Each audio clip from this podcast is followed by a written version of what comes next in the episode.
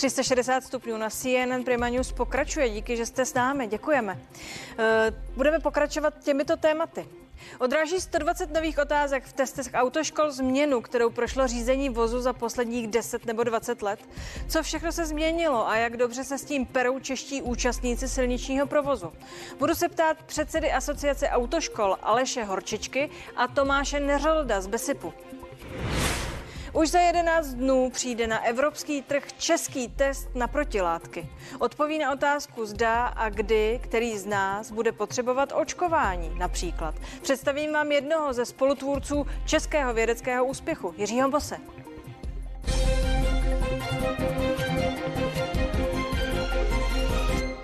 120 nových otázek přibude do testovacích sad u zkoušek na řidičské průkazy. Mají odrážet aktuální situaci na silnicích. Změna přichází konečně po dlouhých 20 letech. Podívejte se, jak a pro koho se za ty roky bezpečnost silničního provozu měnila. Téměř 100 tisíc nehod zaznamenala policie v loňském roce. To je nejnižší číslo za posledních pět let. Nespochybnitelný vliv na tento výsledek měla snížená mobilita způsobená pandemí. Od začátku statistiky, kterou vidíte, ale počet nehod ročně neklesl pod 35 tisíc. Rekordní byl přelom tisíciletí, kdy se na českých silnicích odehrálo přes 225 tisíc nehod. Nejrizikovějšími účastníky provozu stále zůstávají mladí řidiči. Dle čísel policie je každá šestá bouračka zaviněna řidičem s maximálně pět let starými doklady. Celkově loni způsobili mladí řidiči 8700 nehod. V minulosti bylo číslo ještě vyšší. Důvodem je podle expertů hlavně neskušenost, riskantní chování a agresivita. K té se ale občas nechá vyprovokovat přes 80% všech řidičů. Otázky, které nově přibydou do testů pro žadatele o řidičský průkaz, se týkají i zranitelných účastníků provozu. Mezi ty patří i cyklisté. Loni jich v důsledku dopravních nehod na pozemních komunikacích 40 zemřelo, 276 jich pak bylo těžce zraněno. A Aleš Horčička, předseda Asociace autoškol České republiky a Tomáš Neřold, vedoucí oddělení BESIP Ministerstva dopravy, jsou mými hosty. Dobrý večer, pánové. Hezký večer. Hezký večer vám i divákům. Pane Neřolde, když eh, vezmete posledních 20 let, jak moc se změnili silniční provoz, automobilismus a řízení, řízení samo o sobě? Je to strašně dlouhá doba. Samotná silniční pravidla se zase tolik nezměnila, nebo pravidla silničního provozu, ale ta realita na silnici se změnila opravdu významně. Změnila se jednak eh, výrazným nárůstem intenzity provozu, eh, celkově eh, dále v posledních letech zvýšeným pohybem cyklistů v provozu, souvisí to i s elektromobilitou v té poslední době, čili elektrokoly, je tu, jsou tu velmi významné nárůsty prodeje motocyklů v České republice v posledních letech. Takže právě eh, ti zranitelní účastníci, což jsou chodci, cyklisté a motocyklisté, jsou na silnicích eh, stále více a eh, v městském třeba prostředí samozřejmě potřebují určitý prostor a pravidla a týká se to ale i, i dalších, dalších samozřejmě věcí, třeba asistenční systémy ve vozidlech a podobně. V čem je podle vás z toho všeho, co jste jmenoval, ta nejzásadnější změna, která je nejmarkantnější, kdybyste měl zvolit tu jednu, abyste to někomu vysvětlil? Proč je to tak jiné? Jsou to ti cyklisté, je to to, že používáme navigaci, díváme se do ní, jsou to, je to, při, že přibylo vnějších věmů, agresivita. Co to je ten zásadní hráč podle vás momentálně? Už jsem to trošku naznačil, ale řeknu to možná jasněji. Eh, jsou to právě dva eh, momenty. Jednak ta vyšší intenzita provozu, kdy je nás zkrátka na silnicích více, eh, vyžaduje má větší nároky na to, abychom se vlastně chovali ohleduplněji, abychom třeba upravili rychlost v různých rizikových podmínkách. Zkrátka je nás tam více, musíme na sebe více dávat pozor. Je to snížení rychlosti, abych věděl v různých povětrnostních podmínkách, jak si můžu dovolit jet rychle. A je to nepozornost, kdy zase ty technologie a ta potřeba komunikovat, kdy se třeba eh, více dnes spíší zprávy na telefonu, než volá, eh, to jsou eh, změny posledních opravdu let a to ještě více odvádí nepozornost. To je tedy jeden moment, čili vysvětlit i v té autoškole, že mozek má určitou kapacitu, lidský mozek a moje reakce a nemohu tu pozornost třeba dělit. To jsou věci, které jsou klíčové. Ten druhý moment jsou právě ti zranitelní účastníci, ano, eh, cyklisté v silničním provozu například. Díky za ten úvod, těch, eh, jak jste řekl, přibylo. Pane Horčičko, může tohle všechno, ty novinky, odrážet nějaký test? Může ten test v autoškole odrážet realitu, celou tu změnu, kterou jsme tady popsali? Rozhodně. Na celém světě se testují žadatele velmi obdobně. Zkoušky se rozdělují na praktickou a teoretickou část a čím dál větší roli v tom hraje samozřejmě ta teoretická část, protože my v teoretické části dokážeme nasimulovat všechny různé dopravní prostředí, dokážeme nasimulovat dálnici, dokážeme nasimulovat tramvaje, dokážeme nasimulovat třeba i klimatické podmínky, když to u té samotné faktické praktické zkoušky e, zažijeme to, co zrovna to konkrétní dopravní prostředí umožní. A někdy nám umožní třeba i poměrně málo. Dobrá, tedy říkáte, že test je ten prostředek. Tak já se zeptám jinak. Já jsem narazila na srovnání našich a německých testů pro autoškoly. Ty naše z toho vyšly jako absurdní a lehké. Z toho vyplývá také úspěšnost u toho testu, to je v Německu zásadně e, nižší. Z mého hlediska míň netušících, který tam sedne za volant. Změní se to teď po té, co jste se k tomu postavili trošku jinak a přidali tam 120 otázek? Určitě eh, je to první krok. Vnímejte to jako právě náhled na eh, celou změnu českého systému zkoušení žadatelů řidičského oprávnění.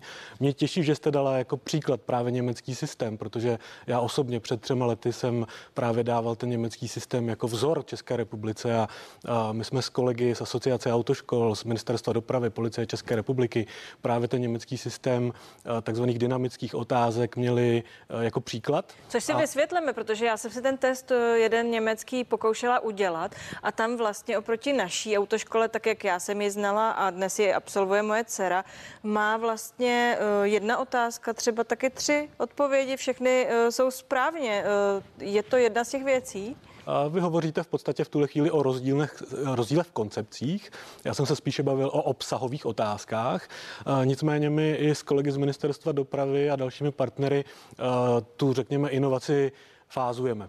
V tuto chvíli doplňujeme stávající testové otázky o nové parametry, o právě ty dynamické, o ty zajímavé, o ty animované a připravujeme se, řekněme, v horizontu třeba dvou let na kompletní změnu teoretického zkoušení, ale musíte si představit zatím poměrně eh, náročný technologický vývoj, samozřejmě IT prostředí a tak dále, takže eh, čeká nás to, mě těší, že jsme vlastně včera odstartovali, troufnu si tvrdit, eh, určitou evoluční část a tu revoluci zažijeme očekáváme, řekněme, v následujících 24 měsících. Mimochodem, eh, kdy jsme se eh, v tom rozdílu propadli. Já jsem četla, že v 70. letech jsme eh, vedli v těch testech a v tom testování oparník a během 80. let jsme se propadli ke dnu 90. léta vůbec anály nezmiňují, tam jsem dělala ten řidičák a jen pro vaše informace, já bych ten německý pravděpodobně tedy nedostala.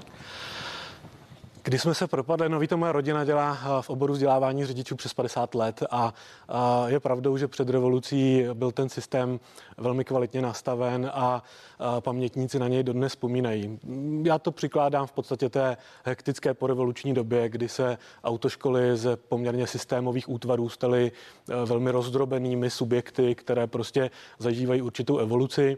Já si troufnu tvrdit, že eh, nicméně v posledních pár letech se nám ta situace velmi zlepšuje a myslím si, že i společnost to vnímá. I dnešní pořad je vlastně to ukázkou, že společnost zajímá to, jaký účastníci silničního provozu jsou vypouštěni eh, na pozemní komunikace a jak se my potýkáme s žadateli o řidičské oprávnění a v čem se zlepšujeme. Takže, a... Mimochodem, jenom k těm testům ještě je něco, co jste z nich vypustili, co zestárlo, takže už to tam nepatří, že jste to teď vyndali a moje dcera už teď v říjnu nebude z toho, nebude tuhle otázkou se potýkat? My jsme v této fázi nevyndavali ani jedinou otázku, až by si možná některé zasloužili. Naší snahou bylo spíše doplnit, protože v tuhle chvíli těch 855 otázek, které máme, je o něco méně než je třeba průměrné v Evropě. Pro vaši představu, eh, já jsem členem Evropské federace autoškol a průměrný počet otázek v teoretickém testu, řekněme v těch západních zemí Evropské unie, je někde okolo dvou až třech tisíc, které se musí žadatelé učit, ale zase na druhou stranu bych chtěl upozornit, že třeba některé země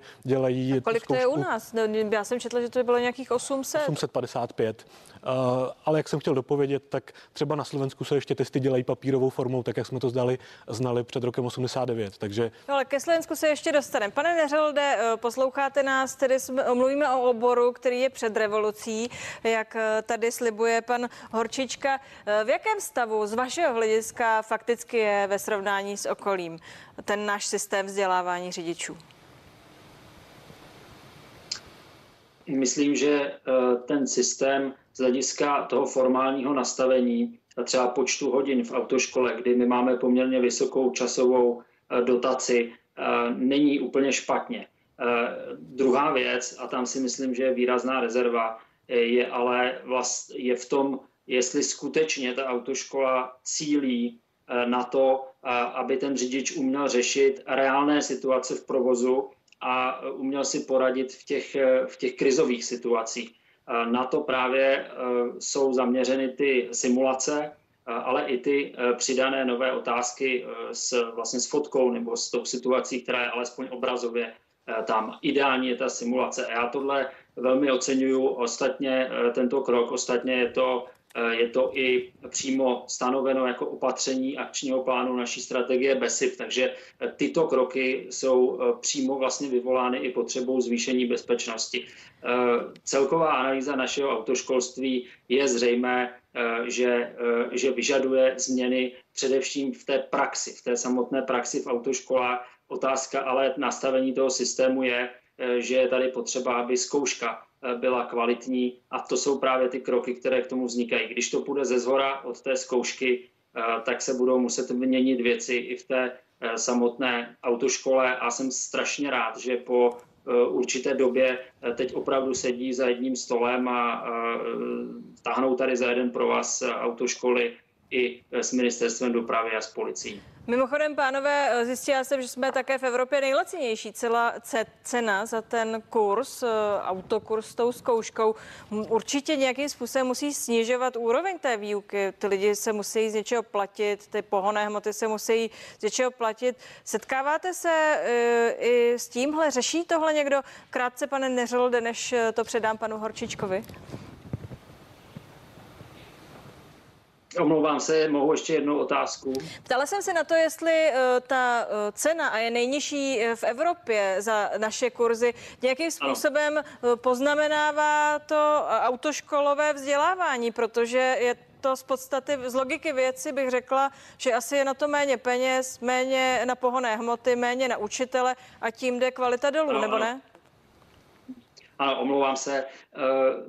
Cena autoškoly Eh, je vždycky něčím, co, eh, co je taková rovnice. Samozřejmě my z Besipu bychom nejradši, eh, aby ta autoškola byla o něco dražší a kvalitnější, ale je, nemůžeme úplně srovnávat z hlediska prostě ekonomické situace a kupních možností, kupní síly obyvatelstva Českou republiku třeba s Německem. Takže logicky z druhé strany je vždycky tlak také na to, aby autoškola byla přiměřeně dostupná Eh, širokému, široké prostě veřejnosti. Takže je to nějaká, je to potom určitý kompromis, ale jako třeba z mého pohledu, abych se tomu nevyhybal, by určitě autoškola mohla být o něco dražší, ale měla by být eh, také kvalitnější. A měla by skutečně připravit toho řidiče eh, na reálnou situaci, aby si s ní, aby si s ní poradil.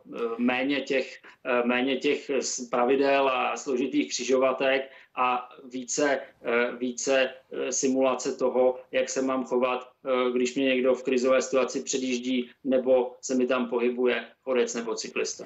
Pane Horčičko, kdo učí a jaké má proto podmínky? V návaznosti na tu předchozí otázku například.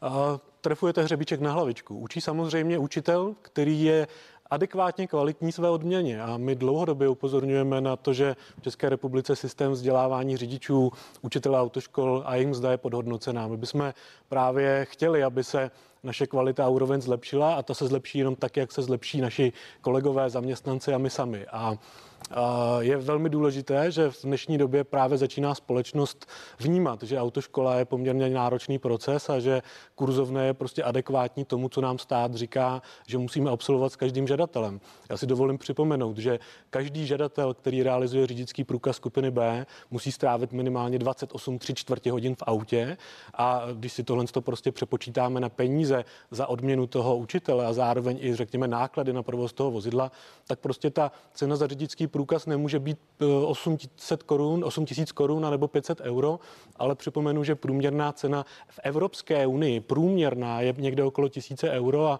a samozřejmě jsou země, které mají cenu 3000 euro, a nebo jsou taky země jako my, které v tuhle chvíli jsou někde na 650. Přesto řídí spousta eh, řidičů a potkáváme na ulicích, kteří vypadají, že nikdy žádnou eh, autoškolu neabsolvovali, že si zkrátka dobře nějak došli k tomu řidičáku okolo, že se ho koupili. Existují ještě takové případy, že ty autoškoly zkrátka uh, nabídnou tu službu a vy o tom víte jako šéf asociace? Já věřím, že ne. Já myslím, že se ta doba hodně posunula, že i ministerstvo dopravy a policie v tomto poměrně hodně koná. Na druhou stranu je potřeba si říci, že autoškoly nejsou ten výstupní garant kvality. Český stát si toto stále ošetřil tím, že má takzvané zkušební komisaře, kteří prostě jsou certifikovaní na to, aby rozhodli, jestli ten žadatel je validně připraven a může vstoupit do provozu, anebo není. A tady my vidíme opravdu ještě taky určitý potenciál k růstu, protože jak ta teoretická zkouška, o které se dneska bavíme, tak i ta praktická zkouška v případě, že se zvedne jejich úroveň, tak samozřejmě vyplodí o něco kvalitnější žadatele. A co ta psychická stránka? Pane Neřolde, s tím souvisí že otázka bezpečnosti na té silnici. Vy to sledujete v čase. Mění se to nějak? Jsou ti mladší řidiči řekněme, víc v klidu a lépe připraveni než starší řidiči, anebo jsme v nějakém bodu, kdy se to prostě musí za každou cenu změnit?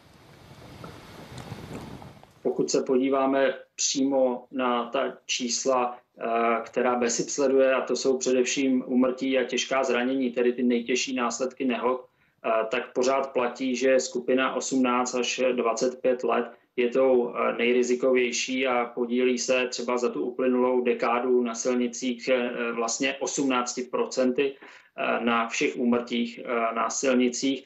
Z druhé strany ale poctivě třeba říci, že se tato skupina v čase z pohledu tedy toho, jak, jak moc, v jakém procentu jsou vyníky těch nehod s úmrtím, se zlepšuje a zlepšuje se dokonce vlastně více než ty skupiny ostatní. Třeba Eh, ta kategorie těch, těch řidičů, řekněme, nejstarších nebo seniorů nebo 65 plus je pořád tou, která eh, je vlastně na silnicích v tomto ohledu nejslušnější v tom smyslu, že eh, zaviní nejméně nehod. Nicméně v dlouhodobém trendu se zhoršuje. Takže to vlastně znamená, že my nemůžeme zůstat u toho dlouhodobě, že budeme řešit jenom mladé řidiče a všechno dívat se na to pouze optikou toho, že jak vypadá ten člověk v momentě, kdy vyjde z autoškoly, ale potřebujeme celoživotní eh, vzdělávání těch řidičů a potřebujeme, aby eh, ta bezpečnost na silnici byla eh, pro řidiče hodnotou, na kterou si budou sami, sami dbát a budou, budou oni stát. Je to, je to teda věc všech generací a musíme se třeba Eh, v těch dalších letech této dekády eh, zase zaměřit i právě třeba eh, na ty řidiče střední a starší generace. Teď nás pořád ale nejvíce pálí ti mladí. Děkuji. No a když se vrátím k těm mladým, velmi krátce, pane Horčičko, dočkáme se toho, že eh, po té zkoušce, kdy moje dcera dostane ten řidičský průkaz, bude ho mít eh, na nějakou zkoušku, budu třeba já nucena s ní rok jezdit eh, a pokud ji zastaví bez země nebo bez nějakého dospělého, že budou problémy zkrátka a dobře, aby ten mladý řidič neskočil do auta, nevyrazil bez přípravy do světa. Eh, my se aktuálně velmi inspirujeme právě tím rakouským modelem, který eh, deklaruje a dává i určitou povinnost po autoškole absolvovat eh, nějaké další fáze výcviku. My to v tuhle chvíli dokonce umožňujeme už umožňujeme v České republice právě na základě projektu Star Driving, který byl financován z Fondu zábrany škod, stejně jako náš projekt Nové otázky CZ. Já bych vlastně hrozně rád, aby celá společnost si vyzkoušela právě třeba i ty nové otázky, které v tuhle chvíli žadatele dělají, abyste si ověřili, jestli i vy, stávající řidiči, řidiči, byste třeba v té autoškole prospěli, protože tím se vlastně začnete sami pohlížet do vlastního zrcadla a edukovat třeba i sebe navzájem, třeba i se vaší dcerou. Děkuji vám, děkuji vám oběma pánové, že jste s námi byli a držme si palce, ať je na silnicích líp. Mějte se hezky. Hezký den. Děkuji za pozvání, hezký večer.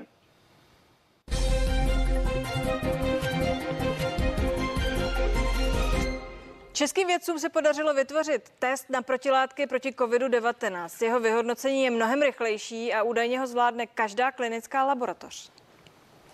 Tady je návod, tady je destička, Tady jsou reagencie. Nový test má hned tři výhody. Dokáže změřit jen ty protilátky, které doopravdy umí koronavirus zastavit. Klinické laboratoře totiž dosud měřily soubor všech protilátek. Jenom malinká část z nich, tak ty jsou důležité pro zabránění infekce. Další výhodou je čas vyhodnocení. Vše trvá jen několik hodin na místo dní a zvládne ho každá klinická laboratoř. Stačí na to čtečka eh, mikrotitračních destiček, což jak my to odečítáme tady očima, tak se to dá samozřejmě skvantifikovat. Jestli se protilátky zvládnou lidově řečeno poprat s koronavirem, se dosud měřilo ve specializovaných laboratořích, kterých je v Česku zhruba pět.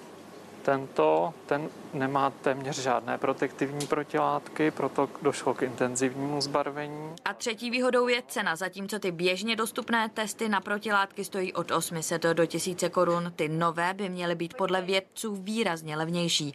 Přesto ministerstvo s uznáváním protilátek jako dokladu o bezinfekčnosti stále váhá. Testování protilátek eh, je věc, která nelze použít. Protilátky se nerovná imunita. Testy by měly být dostupné dostupné během podzimu a lidé si je s největší pravděpodobností budou hradit sami. Pavlína Fabiánová, CNN Prima News.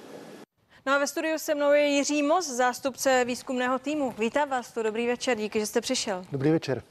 Eh, jak bude, eh, pane Mosi, máme test, probíhat ten odběr na ten test? Jak vlastně dostanu eh, ten svůj vzorek někam, abyste ho zkoumali?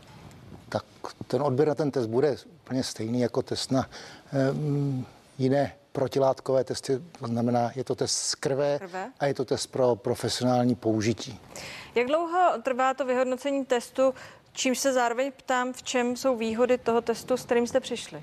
Určitě. Eh, ten test je na bázi imunochemie, je to formát, který se nazývá ELISA, je formát, který je poměrně běžný i u těch ostatních protilátkových testů, eh, takže jeho vyhodnocení trvá v řádu několika málo hodin což je docela dramatický eh, rozdíl oproti tomu standardnímu virus neutralizačnímu testu, protože tento náš test nehodnotí protilátky celkové, ale jenom ty protilátky s tím protektivním účinkem, to znamená ty virus neutralizační protilátky. A na, virus neutral, na určení virus neutralizačních protilátek existuje asi velmi dobrý a spolehlivý standardní test, ale ten test standardní spočívá v kultivaci buněk s, s virem a z vyhodnocení infektivity a trvá v řádu několika dní, takže úplně ten první rozdíl je eh, opravdu dramatický rozdíl časový, ale to není jediný rozdíl pak. Jsou tam další rozdíly. Druhý asi významný rozdíl toho našeho testu proti tomu standardnímu eh, virus neutralizačnímu testu je, že ten standardní virus neutralizační test má poměrně značné nároky na vybavení laboratoře. Dělá se tam s velmi infekčními viry, to znamená, že ta bezpečnost v té laboratoře k tomu musí odpovídat, pro školení personálu tomu musí odpovídat a je jen opravdu několik laboratoří, které se tohle dovolí dělat. To je druhá výhoda a třetí bude asi cena. A třetí, eh, ani to bych úplně neřekl. Samozřejmě cena pravděpodobně bude eh, nižší, ale eh, to myslím, že není úplně ta... No tak pojďme si to říct. Tak já doteď, když jsem šla na test protilátek, tak jsem zaplatila nějakých třeba 850 korun za to, že jsem se dověděla, jak jsem na tom s těmi protilátkami. Nebylo úplně srozumitelné ta škála, takže jsme si to poměřovali. Každý jsme měli nějaká jiná čísla, které jsme nerozuměli. Tohle bude srozumitelné a levnější tedy. Pravděpodobně, pravděpodobně to bude i levnější, ale my jako vě, ne, věci nebo akademičtí pracovníci nechceme. Máme partnera z průmyslu, který si o tu cenovou politiku rozhodne sám. My si předpokládáme, že to bude levnější, ale do toho jim nechceme mluvit. Vysvětlete, co se vlastně z toho testu dozvím, protože právě když jsme si teď dělali testy na protilátky v různých laboratořích, tak jsme přicházeli s nějakými čísly, kterým jsme úplně nerozuměli. Co se, co se dozvím? Ano, to je taky, myslím, že důležitá vlastnost toho testu. My jsme už od začátku řekli, že ten test nesmíme postavit jenom tak, jak byly postaveny některé ty testy z počátku, to znamená ano, ne, prodělal covid, neprodělal covid. My jsme řekli, že si ho musíme nakalibrovat na nějaké široké rozmezí a ten důvod byl proto, protože jsme řekli, potom bude na jiných odbornících, aby řekli, jaká ta hladina je ta správná a jaká ta hladina je už dostatečná. To jsme viděli, že nebude úkol pro nás, ale my jsme řekli, my musíme připravit takový nástroj, aby oni to rozhodování měli snadné. A druhá věc, která byla důležitá, že to nesměly být žádné naše arbitrární jednotky, ale chtěli jsme se přizpůsobit jednotkám porovnatelným mezi testy, takže jsme celý ten test nastavili a nakalibrovali na eh, jednotky eh, Světové zdravotnické eh, organizace, mezinárodní jednotky. To znamená, zkuste vysvětlit jako lajkovi, půjdu, nechám si udělat ten test, dostanu papír, na něm bude napsáno co, jakou řečí a tak, aby to pro mě bylo srozumitelné. Na, bude tam napsáno hladina, naměřená hladina protilátek a bude, bude tam, eh, ty jednotky budou takzvané EU units na mililitr. Eh, upřímně řečeno, pro vás to asi nebude srozumitelné, protože my si, my si myslíme, že eh, proto je to pro profesionální použití, protože ta interpretace těch výsledků opravdu... To znamená, ta laboratoř mi dá tenhle doklad a já s tím půjdu kam? Aby mi řekli, vy máte dost protilátek a ještě se nemusíte přeočkovat. To e, záleží na tom, e, jaká pravidla nastaví ministerstvo zdravotnictví. Mm-hmm. Kdo o tom bude rozhodovat. My jsme chtěli opravdu udělat nástroj, nástroj, který to bude vydávat ve srozumitelných jednotkách, které budou srovnatelné s testy jinými, jiných výrobců, že to nebudou žádné, žádná house numera, které si vymyslíme a to jsme, toho jsme dosáhli. Jakým způsobem se to bude používat, to už není úplně otázka, otázka na nás. Já na to samozřejmě názor svůj mám, ale e, nejsem kompetentní e, říkat. Tak já jako spotřebitel bych si představila, že půjdu do té laboratoře a tam bude se někdo, kdo tomu rozumí a řekne, vy jste ještě v pohodě, protože taková je hladina, a vy tedy ještě nemusíte eh, tady stát frontu na další očkování. Myslím, to byla moje představa. Ano, myslím si, že, že, to, že by to tak mohlo být možné, ale jestli to bude eh, výsledek samotného toho našeho testu, nebo spíš kombinace několika testů, protože bude potřeba možná mm, i otestovat buněčnou imunitu, bude možná eh, potřeba otestovat i ty celkové protilátky, to už úplně není věc, kterou bychom chtěli řešit. Aktuálně ještě stále probíhá studie toho, jak ten test funguje, jak a v jaké fázi a na jakém vzorku lidí jste ten test uh, zkoušeli? Tak, tady to zase musím rozdělit na, na dvě části. My jsme eh, to znamená ty, ten akademický tým z těch dvou akademických pracovišť, eh, připravil mm, komponenty toho testu, sestavil ten test a udělali jsme takové nějaké, nějaké validační experimenty. A v této fázi, v té fázi toho prototypu, jsme uzavřeli smlouvu s tou významnou diagnostickou firmou eh, o společném vývoji a ten zbytek toho vývoje, to znamená vývoj toho opravdu eh, průmyslového eh, testu si udělali už, už i oni. To znamená, že eh, ty počty, o kterých já tu budu mluvit, to jsou jenom počty validace toho prototypu. Ano. Oni samozřejmě jsou profesionálové, uvedli na trh už desítky eh, in vitro diagnostických testů. Oni vědí, mm, kolik těch testů je potřeba udělat, jsou pod různými audity, takže o tomhle nebudu mluvit to, co jsme udělali my na validaci těch testů, je eh, taková ta eh, klasika, musí se u těch testů eh, určit nějaká senzitivita, specificita, to znamená, že jsme použili zhruba nebo necelých 120 vzorků od zdravých jedinců, 120 vzorků od jedinců s prokázanou nákazou. Vyhodnotili jsme to, ale to byla spíš už taková ta, ta konečná fáze. Předtím jsme testovali spoustu vzorků k nastavení kalibrace toho testu, spoustu vzorků eh, pro získání korelaci s tím Jinými slovy, je to vyzkoušeno vámi, vyzkoušeno pro komerční účely, míří to na trh. Ministerstvo chce prověřovat množství protilátek a odezvu buněčné imunity proti koronaviru na národní úrovni. Eh, víte už, jestli právě tenhle český test bude eh, nástrojem k tomuto zkoumání? No, myslíme si, že je proto opravdu hodný a velmi bychom rádi, kdyby nám to ministerstvo umožnilo, protože si myslíme, že eh, ten, ten důvod, proč to ministerstvo vyhlásilo, Eh, je zjistit, jaká je promořenost populace, jaká, jaký, jaký je stav naší imunity jak v populaci. A myslíme si, že tento nástroj, který eh, zatím mezi nástroji chyběl, by byl velmi vhodný, ale samozřejmě, jestli nás tam zařadí nebo ne, to zase A je poslední věc, kdy to bude dostupné, kdy k tomu testu se dostanu já jako člověk, ta, který by si chtěl ty protilátky? Ta diagnostická firma je v poslední fázi přípravy uvedení na trh. Eh, měl by být dostupný eh, zhruba do konce září.